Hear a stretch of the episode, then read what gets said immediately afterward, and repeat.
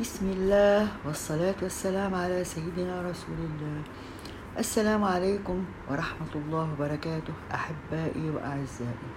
نحن بنفكر إنه العبادة هي أنا بحب الله I believe in God. وخلاص هل هيدا كل شيء؟ لا.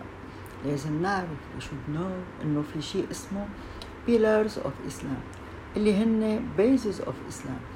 يعني ما ممكن يكون حدا منا مسلم إذا قال أنا ما بدي أعرفهم وبيكفي إنه أنا مسلم أو إذا قال أنا بيعجبني اثنين أو ثلاثة منهم وبيكفي ما خصني بالباقي لأنه I find it difficult I cannot do it Let's say إنه هالشي like a human being he has two legs to support him one leg is not enough to support him كمان Islam has five pillars to support him all together.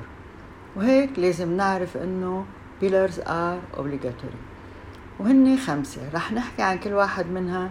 إذا أخذنا منهم أي شيء وتركنا الباقي فنحن رح نخسر إسلامنا ورح نخسر آخرتنا. Let's start by the declaration of faith. هي أشهد أن لا إله إلا الله وأن محمد رسول الله. يعني أنا بقول I believe in it no one deserves worship except God that Muhammad وسلم, is the messenger of God.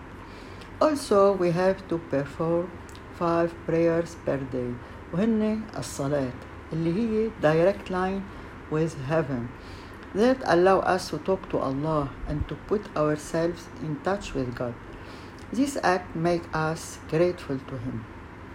Next one is zakat. شو هي الزكاة؟ يعني المسلم الغني لازم يساعد المسلم الفقير بشيء معين من ماله.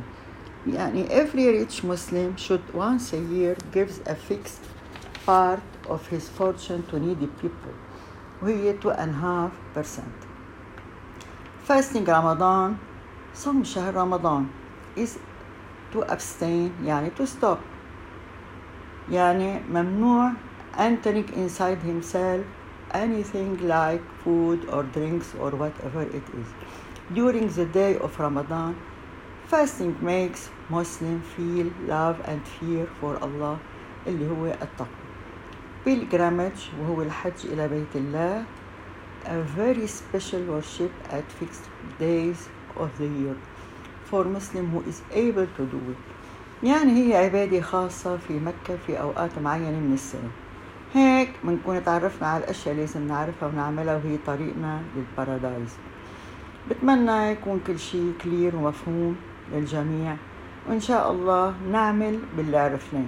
وصلى الله وسلم وبارك على حبيبنا محمد وآله وصحبه وسلم.